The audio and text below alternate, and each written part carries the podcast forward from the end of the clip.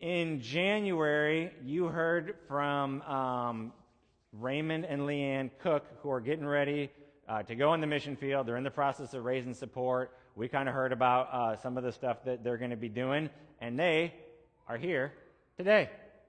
So I've asked them to give us um, uh, a brief update kind of on where they're at and where they're headed. So let's give it up for Raymond and Leanne. Uh, hi, good to see you guys again. Uh, we just want to uh, share with you a brief update what we're doing, um, some things new going on in our lives. Uh, we have finished school down in Dallas. Praise the Lord.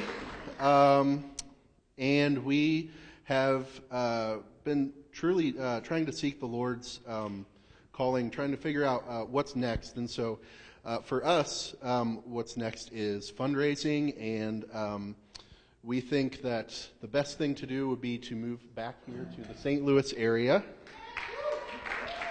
to plant our roots and um, continue those efforts. Uh, and we have also, do you want to talk about DTN?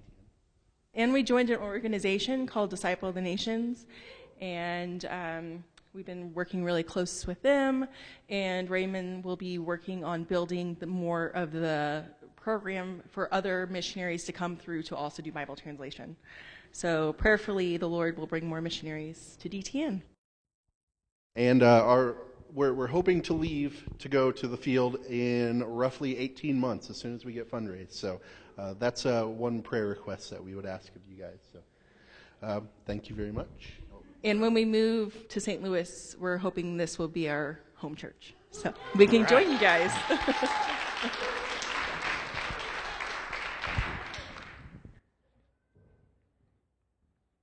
Raymond, what was uh, your uh, degree in? Linguistics. A master's in linguistics? Yeah. Yep. One of the things that um, I know, like when you're passionate about ministry, like you just, and you feel like God's called you to do something, like you want to do it, you want to do it, and you want to do it like right then, right? And I appreciate that even though that's their passion and that's what they want to do, they realize, hey, there's also training that needs to be involved, especially when you talk about taking the Bible and translating it into an entirely new language. And the history of Bible translation, as you can probably talk to Raymond and Leanne about, when has not always gone the greatest when we've tried to rush those things and put people in place without the proper training. Um, we can end up with some pretty weird translations out there. Um, so anyway, I'm thankful that they've taken the time to get the training, and uh, man, let's be a part of getting them and sending them out 18 months is kind of their time frame. If not, let's get them sooner and be a part of uh, changing the world for Jesus in the section that they're going to. So we're excited for them coming back here, and um, and however we can uh, partner with them uh, as Liberty as a church and individually to make that happen. Uh, we look forward to that. So uh, welcome back, Cooks. Would you all stand with me? We're gonna uh, we're gonna pray. We're gonna pray for a couple different things going on in in our midst and in our in our country. Father, we, we come before you and we're excited that uh, the cooks have finished up school, that you're bringing them back here. God, um, it, it can be tough raising funds, so I pray that you'd open up those doors and just open up uh, the heavens financially to get them uh, the money they need uh, to get on the mission field, God. And I thank you for paving the way for them so far. We know you'll pave the way the rest of the way.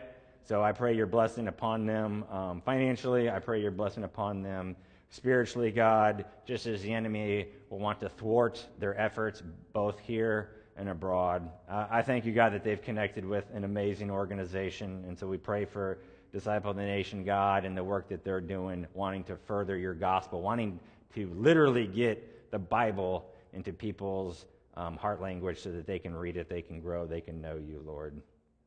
Lord, we want to also uh, lift up uh, Marine Lance Corporal Jared Schmitz's family, who lives here in Wentzville and was one of the 13 military members um, who lost their lives this past week in Afghanistan. Uh, we grieve with them. We ask for uh, your tender mercies to be upon them, God. I, I, you know where their hearts are at and where their family members are at. And, and we pray, God, that um, if they don't know you, uh, they would come to know you. We pray that if they do know you, that you would draw them very uh, near to you during this time. We also pray for, you, for the other military members' families that, that lost their life across this country this past week, God. Um, your word says in the Psalms that you are near to the brokenhearted. So I pray that they would call upon you. I pray for those that don't know you. Um, God, you would use this, this horrible, horrible tragedy, that you would use it to bring them to know you, God.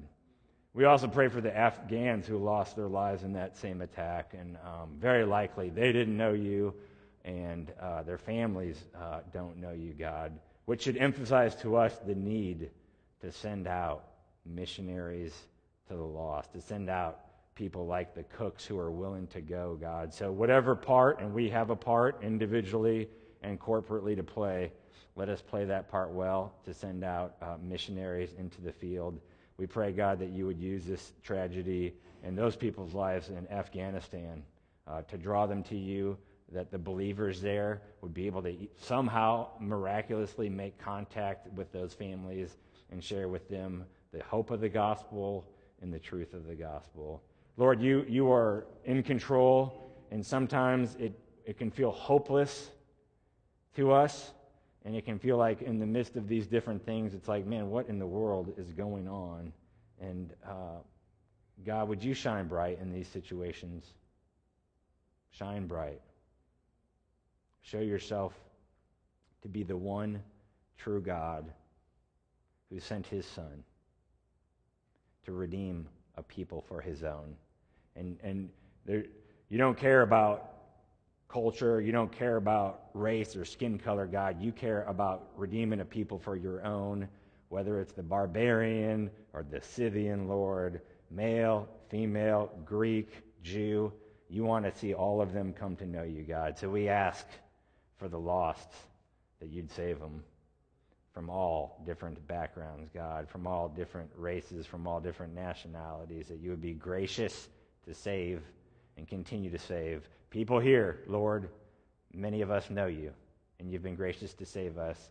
Please continue, Lord. We ask your gospel to go forth in its full power and its full might, Lord, that your spirit would take your word and apply it to the hearts of people, and they would respond in faith to you, God. Be lifted up now, we ask, with the authority you give us in Jesus. Amen. We're going to wrap up First Thessalonians today. I know. you know, I didn't have a chance to, to look it up, but I was thinking during worship that it took about a year and a half. Now, granted, we took some breaks for some different sermons and some different events, but it was about a year and a half, I believe, yeah, to go through First Thessalonians. But when you look at the history of some famous uh, preachers, um, some preachers, I think there's one that took like, uh, what was it, five to ten years to go through Ephesians. Another took like 15 years to go through one of the smaller books. So, um, we're, you know, we're doing pretty good here. A year and a half for Thessalonians, that's, that's not too bad. So, what I'd like to do today is kind of do a recap of the book um, with a review, uh, kind of a, a, review of some final exhortations as we um, end our time in First Thessalonians. I was reading online yesterday, and it, and it is sad. It, it's gotten to the point when you read a headline, like, I'm like, is that from like the Babylon Bee, or is that actually a real headline? I mean, and sadly, a lot of times it's a real headline. So the headline the other day uh, that I read was um, Harvard University appoints a new chief chaplain who's an atheist. And I was like, you've got to be kidding me. So I had, to, I had to click on it. Yeah, no, sure enough, I'm Harvard University, for their chief chaplain, just appointed an atheist um, to oversee their chaplaincy. Um, so there's no punchline there. okay. Here's the thing, because I was kind of thinking about that, and then I was thinking about, you know, the Thessalonians, they actually found themselves in a very similar culture to what we find ourselves in uh, today it's kind of like believe whatever you want. So the Thessalonians, like the culture, the Roman culture had like the panoply of all the gods, right? And you could believe in whatever God you wanted to. There was one God, really, as it, as it developed, there was one God you did have to bow down to and pledge allegiance to, and that came to be the Roman emperor, right? But as long as you did that, it was kind of like anything goes. Now, we have a God today that we have to bow down to if you want to be okay in America. It's really like the God of political correctness. As long as you toe the line with that, you can do whatever you want. Whatever God you want, you can serve him. But, as long, but you got to toe that political correctness line. Otherwise, bad things happen, right? You get canceled, if not worse. So the Thessalonians, um, they had that culture. Hey, do whatever you want, but you got to bow down to this God. What did they say? Eh, sorry, not doing it. What do we need to say? Eh, sorry, not doing it. And if you think about it, like they were surrounded by a culture of death. I mean, you can read literally ancient formulas from the first couple hundred years AD of potions to help women basically try to abort their child. You can read it. And the abandonment of children. You know, they'd have their baby, and then they had a wall that they'd actually abandon the children at. So, this culture of death, even if you think about people would gather together by the thousands and cheer on two men fighting to the death with the gladiatorial games, right? So, there's a culture of death. We have a culture of death today in many forms. One key one being abortion, more prolific uh, th- than it was even back then, more acceptable than it was back then.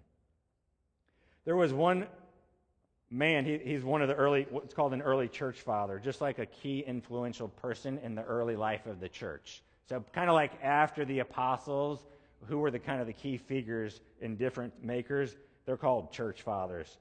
One of the early church fathers was Clement of Alexandria. He was born around 150 AD. He was born to pagan parents. That makes sense. But his pagan parents were actually pretty devoted to their paganism. So he was actually well schooled in all Greek mythology. From top to bottom, he like knew it backwards and forwards because his parents were like all in. Nowadays, if you call, now it's almost like an insult if you call someone a pagan, but if someone would identify themselves as a pagan, actually it can mean different things. It can mean all sorts of stuff, but a lot of times it just means like I don't really believe anything. But paganism back then meant you, hey, you kind of you kind of were devoted to something, if not in word, um, def, or if not in deed, definitely in word. So he's schooled in, in Greek mythology and all the different gods. And what happens? Well, he gets saved. But here's the thing he had all the knowledge and language that an insider would have for these pagan religions. So, what does he do?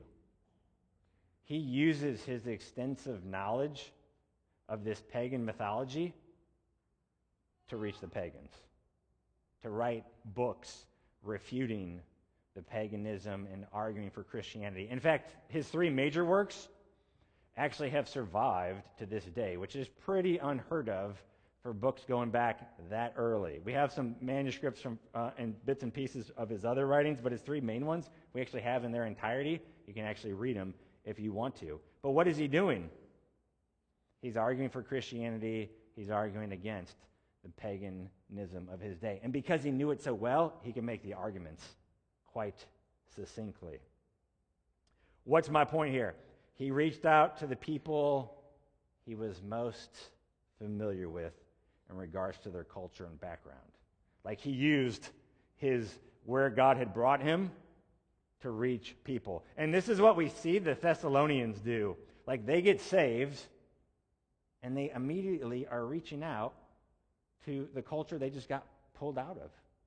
They're reaching out to them. We're going to look at a couple verses in a bit. But the application for us is this God saves us out of certain backgrounds so that we can go back and reach those people. Like, if you think about it, who's, who's best to reach drug dealers? Like a former drug dealer. He's going to know the lingo. Who's best to reach people from all sorts of different walks of life? A lot of times it's going to be the person that God has saved out of that walk of life. And all of us have a walk of life. And you're like, oh, I'm just a truck driver. Well, you know what? Truck drivers have like their own little thing or something. I don't get it. but they got it, okay? And you, you know that lingo and that talk, and you can reach them. And maybe you're just an engineer. Well, let me tell you, you guys are like a different breed, okay? you guys like think differently. It might be the right way to think, but you definitely think differently. And, and there's engineers that need to be reached. Same with college students. College students, they're at a, they're, they're at a time and a place, and the best people, in my opinion, to reach college students are college students. I remember when I was wrapping up my college uh, career, I had just graduated, and I was driving back, and I was like, I, I'll never have the opportunities that I had with those people that I had the last four years. And it's true, I haven't. All right? That was for a season, and I used those opportunities usually for the best that I could. College students, you need you you've got a, a, a small window of opportunity. Now, some of you, because you stretch out your education, you got a little bit more of a window, okay? But most of you just have, uh, you know, four years. Some of you, you know, you know, uh, go five or six or seven. That's fine.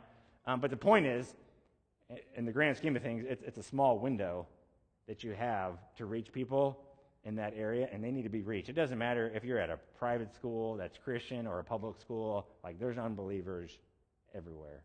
So, so have those conversations. Reach those people. Same if you're if you're in high school, whether you're a homeschool, private school, public school. Um, you know, I saw someone that that I used to know pretty well, um, a former student, grew up in my ministry. Yesterday was posting on Facebook mocking Christianity and mocking the resurrection. I mean, those, the, those people, there are people around you in your walk of life that don't know Jesus. And they need to know Jesus. And God places you in that spot to reach those people. Each of us has a sphere of influence. Some it might be a little bit bigger, some of it might be a little bit smaller, but you have spheres of influence. Uh, some of you, I, I, will never, and, and all the rest of us will never walk into your place of work. Okay, we just won't. You have a sphere of influence that literally only you have from this church, at least. Hopefully, there's other believers at your work. But we'll never walk in there. And some of us won't ever walk into, onto your school grounds. And some of us won't ever walk and be around your relatives. But that's your sphere of influence that you're called to reach those people. God doesn't want you to be faithful with the entire world and trying to reach them. Now, He does in one sense, yes. But what he wants us to start with is our sphere of influence.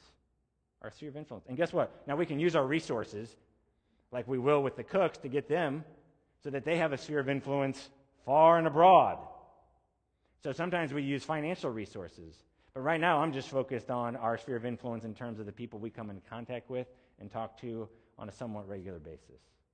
The Thessalonians had a sphere of influence, and guess what? They used it to the utmost. That's why Paul, look in 1 Thessalonians 1,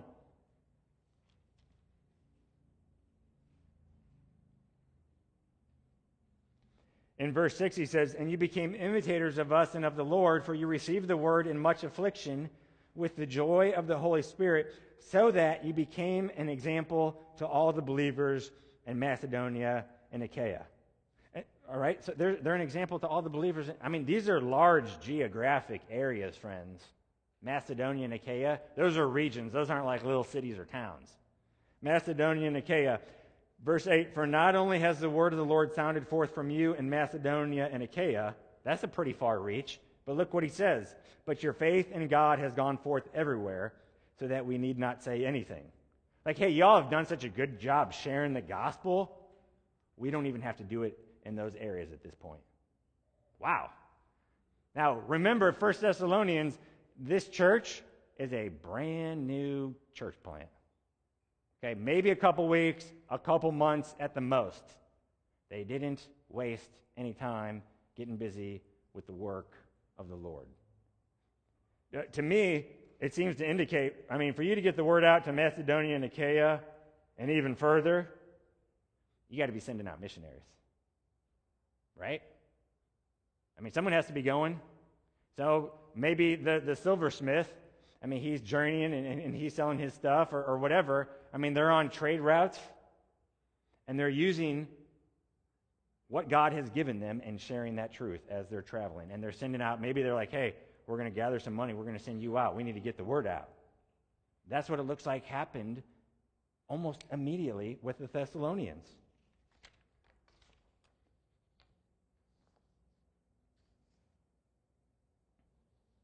So sometimes you come out of that background and God sends you right back to reach the people in that background. Sometimes you're trained in the background and you go to reach those people. Okay?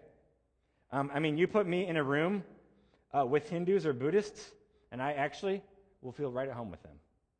Okay? Not because I necessarily have any. Now, if they're in America, it, I'll, I'll, feel much more comfortable. Um, why? Because for four years, I studied religious studies, and I studied Buddhism and Islam and Muslim and Judaism and a whole bunch of other religions most people have never heard of. And guess what? I avoided the Christian classes. I was at a secular university and they were trying to deconstruct Christianity. So there was two classes I was required for my major in Christianity. So I took those and then I didn't take another single Christian class intentionally. But what did that mean? I got a whole lot of Buddhism and Hinduism and Judaism and Islam. So you put me around those people, and I, and I can share with them pretty well. And I can relate. And I can hear where they're coming from. And, and I'm not just talking like a, a, a surface, you know, uh, some people think, oh, religious studies. Now, I'm, talking like there are so many different branches of Hinduism and, and Buddhism. Um, and I can, I can talk with people from each of those branches. I'm not just saying that that's not patting me on the back. That just makes sense. That's what my degree was in. Hopefully, I learned what my degree was in. Whatever your degree is in, hopefully, you're knowledgeable in that area. But guess what? God has used that degree time and time and time again. I have shared with uh, so many Buddhists and, and, and so many uh, Hindus, especially, uh, over and over again. I find myself in situations. Why? I mean, because God gives me those opportunities. He had a, a plan all along. I didn't even know that was part of His plan. But here I am, talking with a Hindu, talking with a Buddhist. And, and, and usually they're just shocked with, you know, when a, a 40 ish year old white man knows about their religion.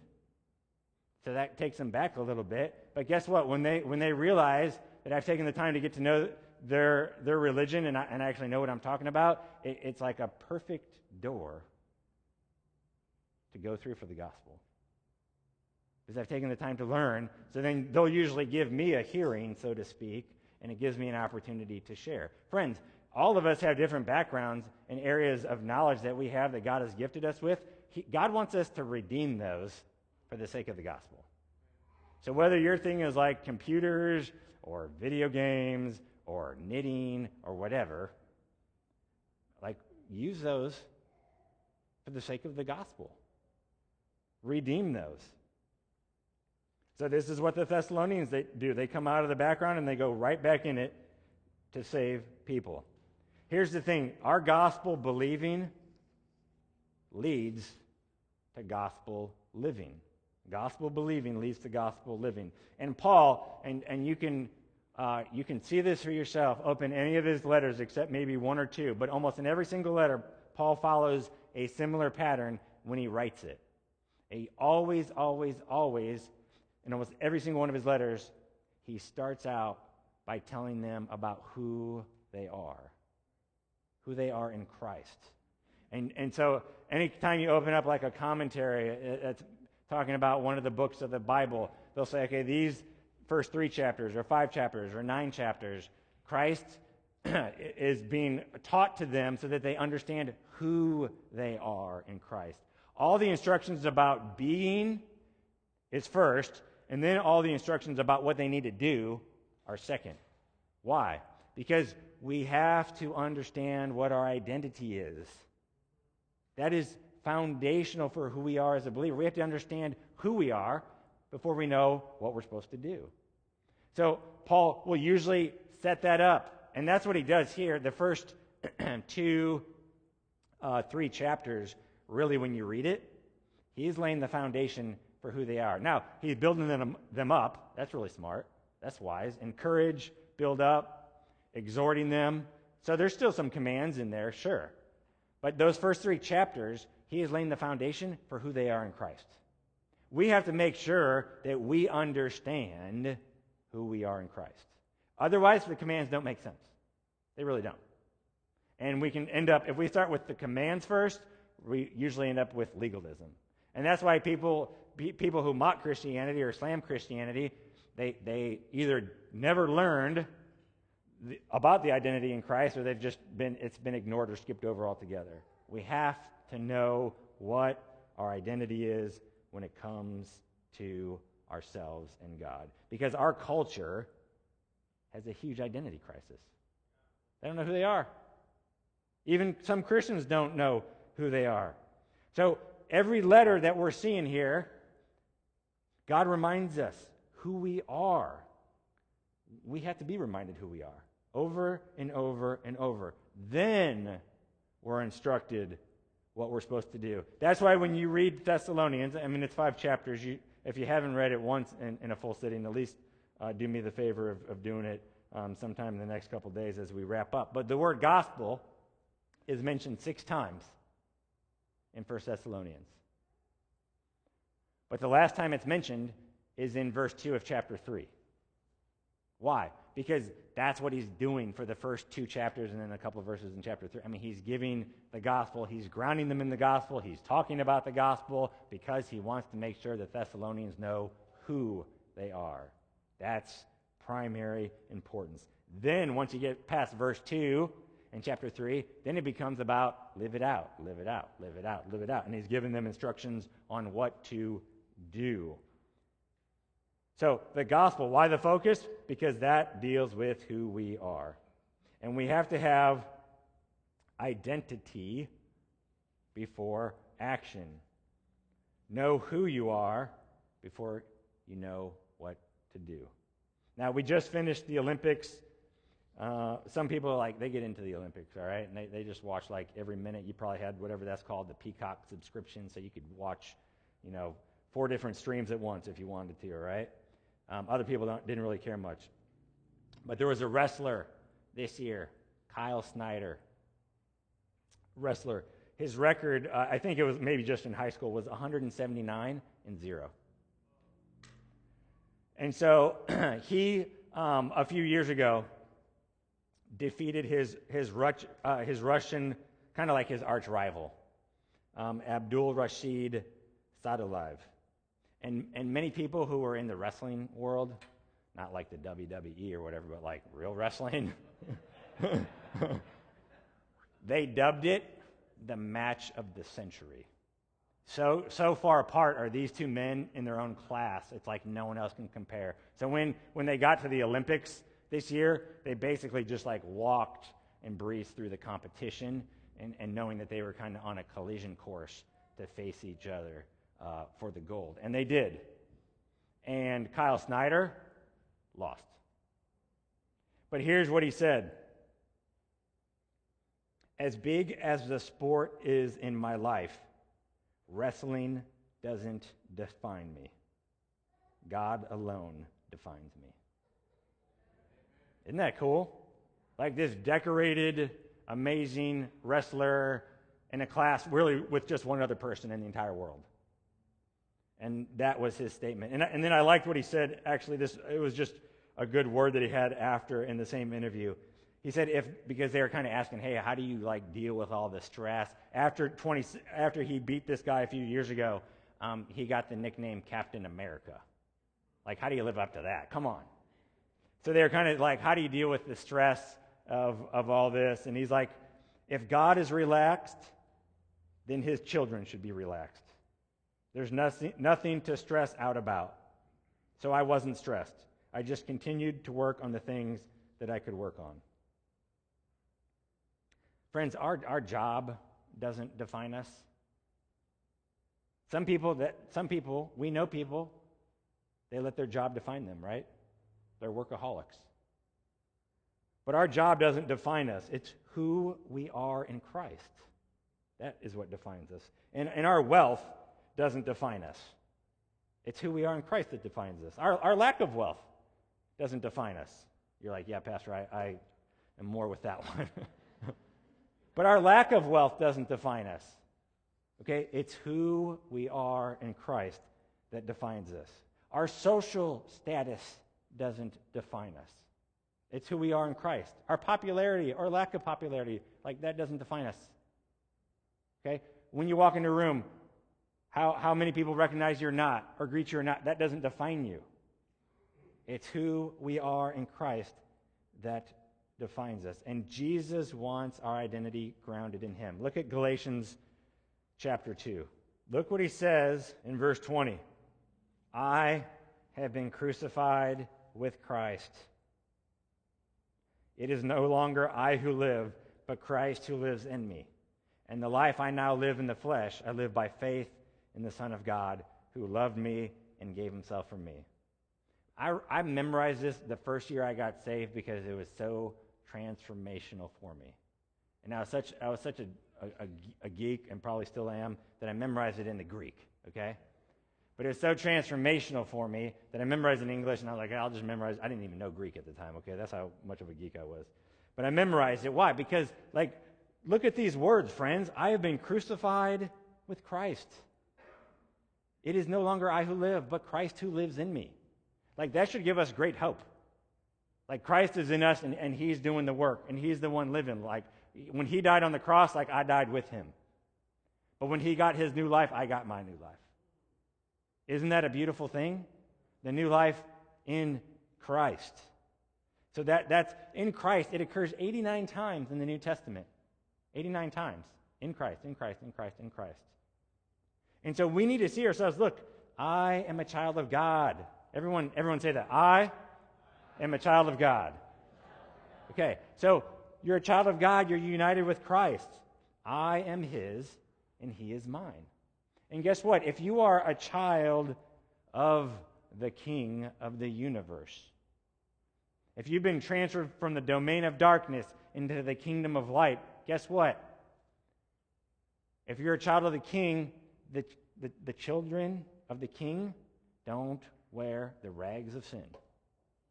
They just don't. They wear clothes that go wrong along with the title they've been given child of God. And so we, we have a, a, title, we've been adopted into a family, and then we act according to the way of our Heavenly Father.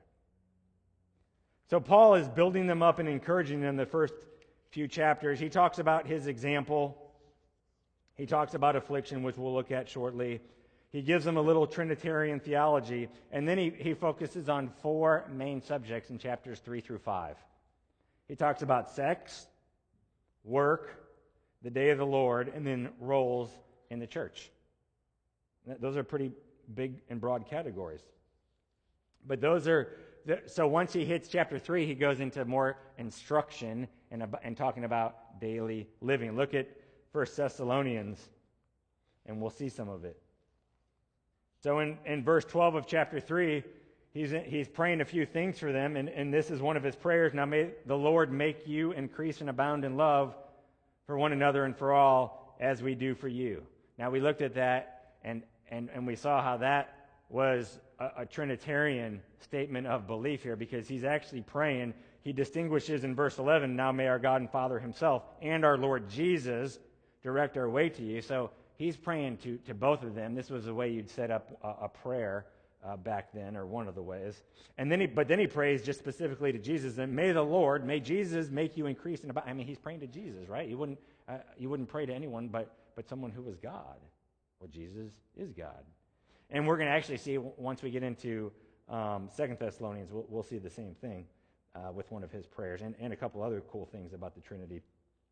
But he talks, uh, so we see that at the end as he's wrapping up that section, and he goes into verse 4, and he says in verse, chapter, or, uh, sorry, ch- chapter 4, verse 3, For this is the will of God, your sanctification. Now, everyone's always talking about, oh, what's the will of God? What's the will of God? If you actually do a little study on the will of God, you can actually find out what the will of God is. Okay? So here's, here's, here's the will of God. And it even says it, your sanctification that you abstain from sexual immorality. You want to do the, word, the will of God? Start by abstaining from sexual immorality in all forms thought, word, and deed. Okay, then he goes on to talk a little bit about work. And he says in verse 9, Now concerning brotherly love, you have no need for anyone to write to you, for you yourselves have been taught by God to love one another. For that is indeed what you are doing to all the brothers throughout Macedonia. But we urge you, brothers, to do this more and more. So, I mean, this is an exhortation for love. And then he goes on, and to aspire to live quietly and to mind your own affairs and to work with your hands as we instructed you. So, I mean, he's, he's, al- he's already instructed them on work in person, and now he's saying, hey, keep working with your hands, keep doing what we instructed you to do. Then what happens is he talks about the coming of the Lord. We looked at that in depth.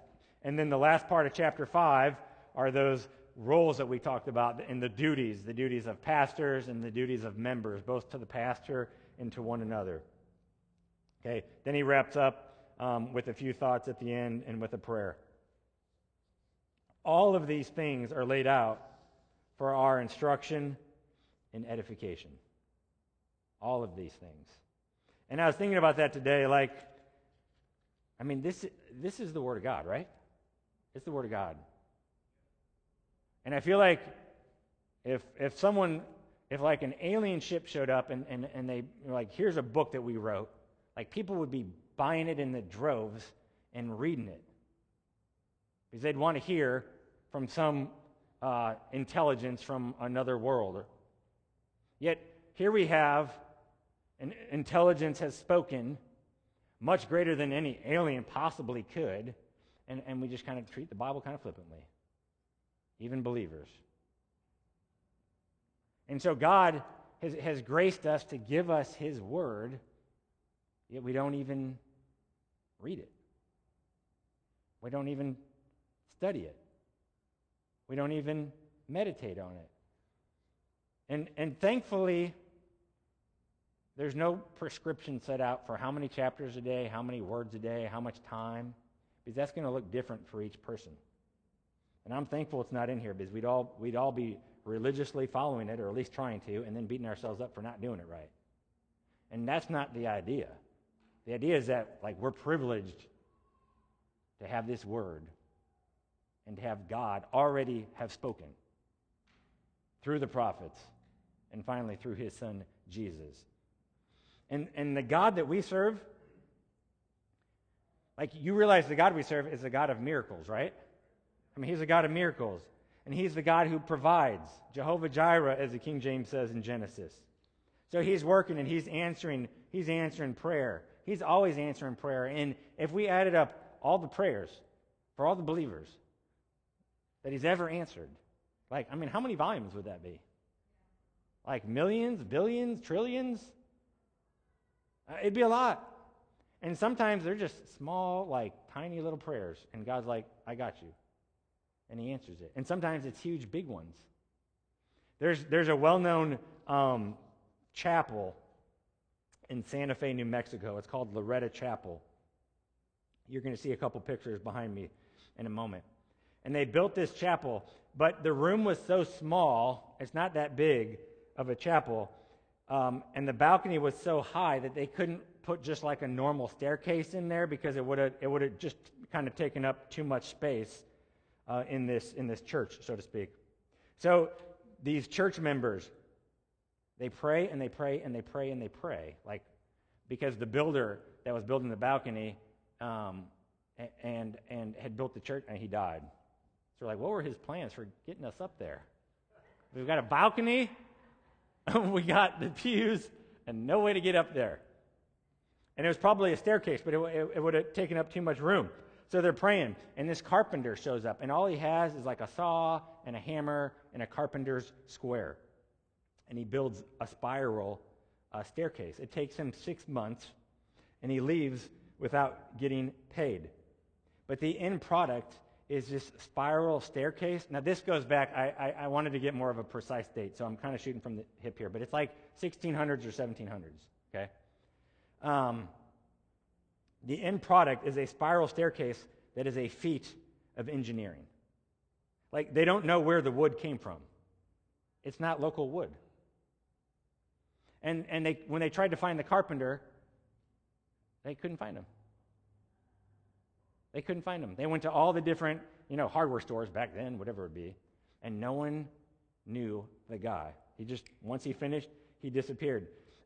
there is not a single center support to the spiral staircase. It's held up by itself. It is truly a feat of engineering. The, the staircase has two complete 360 degree turns with no center pole for structural support. The entire weight of the staircase rests on the bottom stair. Those banisters that you see, they were added later, um, basically to kind of make it safe walking up. And they actually added some brackets because uh, passing traffic, they were concerned was going to mess up the staircase, so they kind of like affixed it to the top. That actually ended up messing it up. And they learned that the staircase was built with like a little, you know, spring in it, so to speak. It was built so that it could actually adjust to any any movement in the building itself. They had a need, and they prayed. And the Lord answered it. You know, when we think about our faith, there's this story. Maybe I've told it before. I've told it to my kids for sure. But this guy is he comes to the edge of the river. It's in the it's in the dead of winter up north, and and he he he he's like I got to get to the other side. So he starts to cross this frozen river, and as he's like halfway, like the ice starts to creak and crack underneath him. So what does he do? He like you know gets on all fours, right? He like spread eagles, and he's like slowly like inching his way so that the weight is evenly distributed on. He doesn't want to fall through. That'd be death. and it's like still cracking and everything and he's like oh my goodness oh my goodness it's like this is the end he's trying to like slowly reach reach the edge. And in the distance he can he can hear this rumbling. He's like oh it's the it's the ice cracking behind me. Like this is the end. It gets louder and it gets louder. And he's like he's laying there spread eagle. And this this uh, carriage comes by drawn by two horses. And the person kind of like looks down at him. And, and, it, and it goes on. And then what does he do after the, the horse drawn carriage goes by? I mean, he just stands up and walks right off the ice, right? like whether you skate onto the ice, this is how one person put it whether you skate onto the ice with great confidence or tiptoe on it with great hesitation, it's the thickness of the ice that holds you up, right? It's not the fullness of your faith in the ice. Right? It's not your faith in the ice that holds you up, it's the ice itself. And, and that's how it is with us in the Lord. Like, we can talk about an assurance of faith, and some of our assurances is little, and some of it's really big. But, but what's holding us up? I mean, it's God by His grace, right? And some of us might be more weak in the faith, and we're spread eagle, inching along, and some of us are, are riding across. That's just, that's talking about like an assurance of faith. But the faith itself is like that God gives us, Him uh, uh, holding us up, the grace that He's given us, like that's rock solid. That's not changing. So, I mean, I say, uh, skate on, brothers and sisters. I mean, what's going on? When we think about it, gospel initiation, or maybe you could say gospel justification, leads to gospel transformation. The gospel creates the church. The gospel creates, like, boom, the gospel works inside of you. God regenerates you. It's like, it's like we're each little churches. We got the Holy Spirit. We're the temple, right? We're the temple. So it's like we're each like a little tiny church, or, you know, more appropriately, uh, little parts of a church. But when you come together, you form the one true church. And it is the church of the living God. And what did, what did Jesus say to Peter in Matthew 16? And I tell you, you are Peter, and on this rock I will build my church, and the gates of hell shall not prevail against it. Do you know why the gates of hell won't prevail? Because the church always prevails. Always. You're like, oh, I wonder if the, if the church is going to prevail. Hmm. No, no, the church always prevails. This is why Satan can have every single church building demolished in the entire world, and the church will still be standing. Right? The church will still be standing. And he can drive us underground like the early Christians in the catacombs, and yet the church will still prevail. You, you would think he would have got it through his head by this point, okay? But the church will still prevail. And here's the thing like, doesn't it feel good knowing God has this? Like that you're on the winning team. Okay? And it's not like, oh, it's the fourth quarter and we needed like a Hail Mary to try to win this. Okay, I mean, it's like 450 to nothing with two seconds left in the fourth quarter. The game is practically over. So you're on the winning team. I mean, doesn't that feel good? And, and that, that the odds, they're not only ever in your favor, but there are no odds. Okay, you know when you have odds? When there's a chance. So you're saying there's a chance. no, I'm not saying that. There is no chance about it. It is a guarantee. That's what God says. The church will prevail. You're sealed with the Holy Spirit. That is the promise. And if you're sealed with the Holy Spirit, if you're a part of the church, guess what? You will prevail. Who, do, who are we supposed to fear? The one who can take what? Our body and just, oh, they can kill us, they can persecute us. I mean, that can happen. We've got martyrs, even today. They can't do anything in the life to come. And that's the life that matters. So we're sealed, and it's a done deal. It's over. And you've won, and you've got the victory. You know, we just we finished up the Olympics. I mean, what happens? They have an event like the 100 meter uh, dash. They run the race. Someone wins. Hey, they won. Um, but do they have their medal yet? No. But, but have they won? Yeah. Do they have the victory? Yes. But have they been awarded the victory fully? No. They don't have the medal yet. Well, friends, it, it's already been decided. The event has occurred. We have the victory. It's the crown of life that is talked about. Why does the church prevail? Because Jesus is the victor. He's the one that goes before us. He's the one that leads the charge.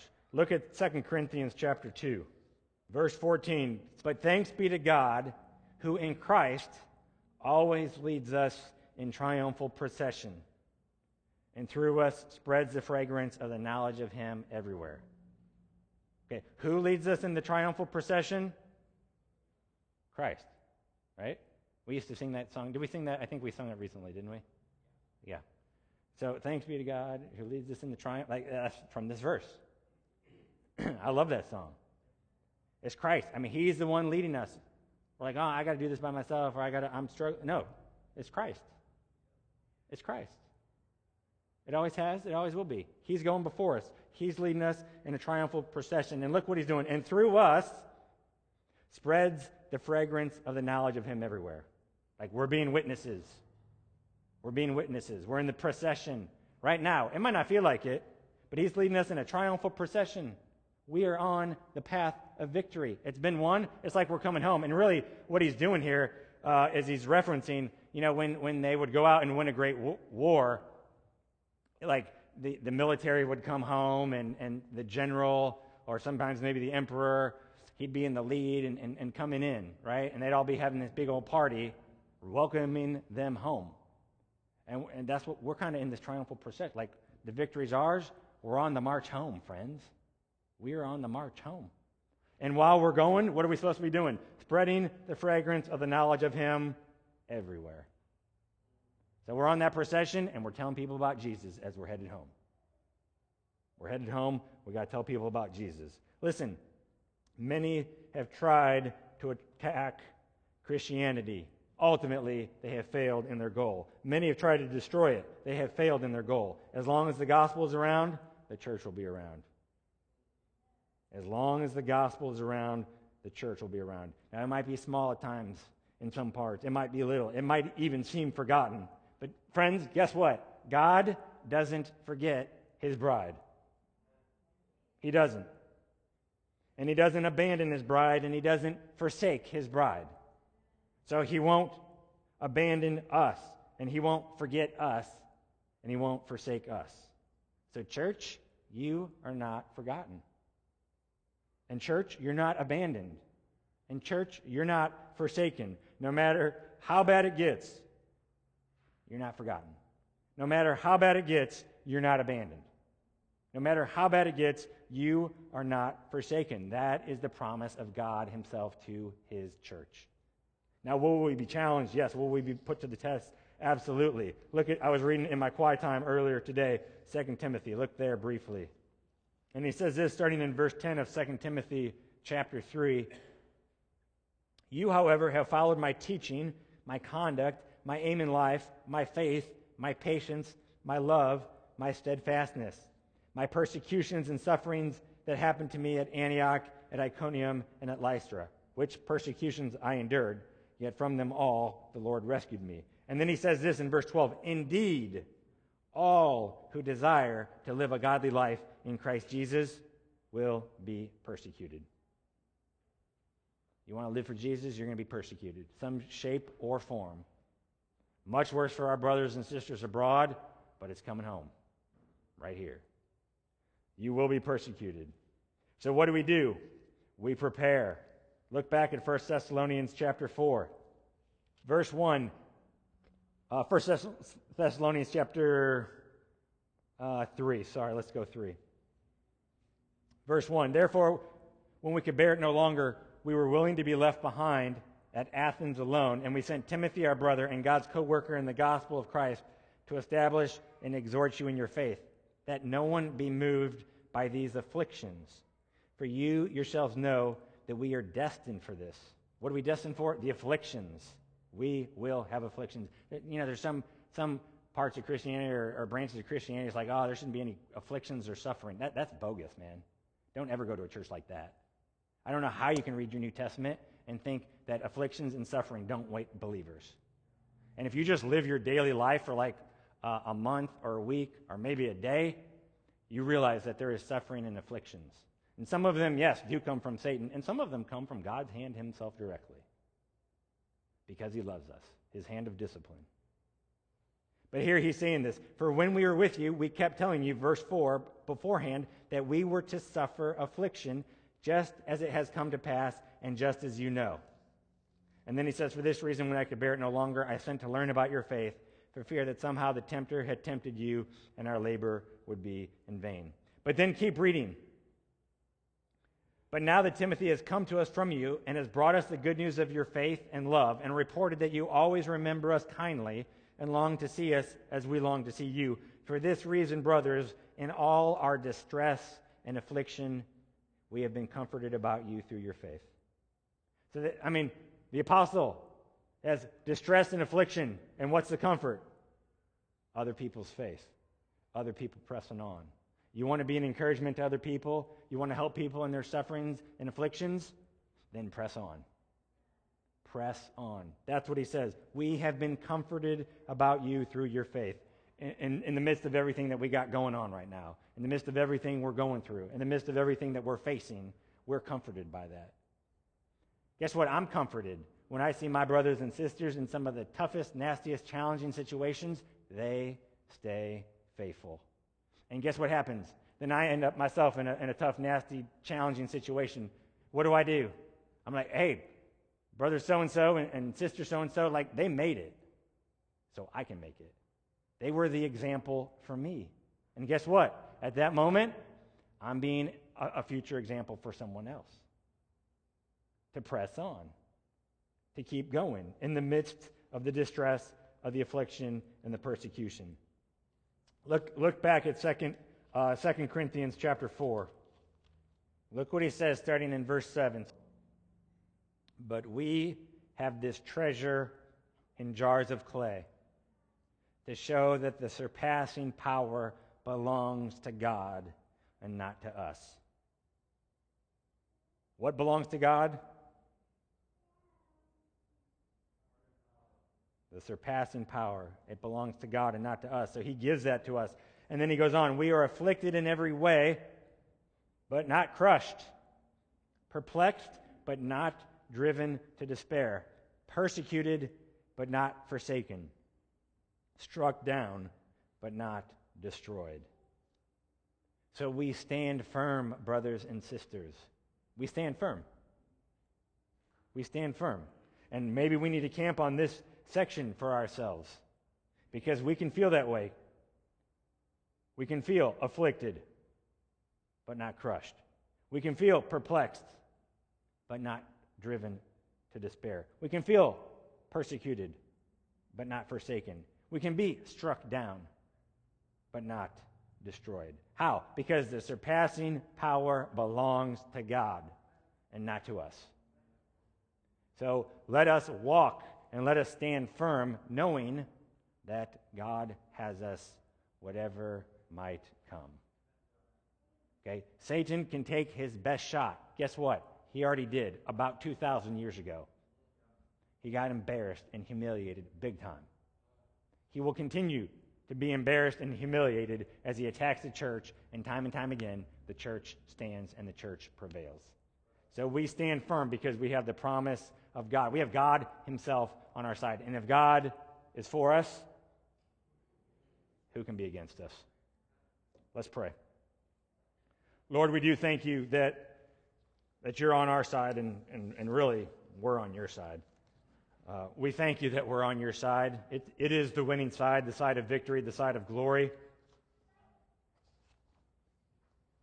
Lord, whatever might come our way, because of the surpassing power of you, may we stand firm. May we continue on.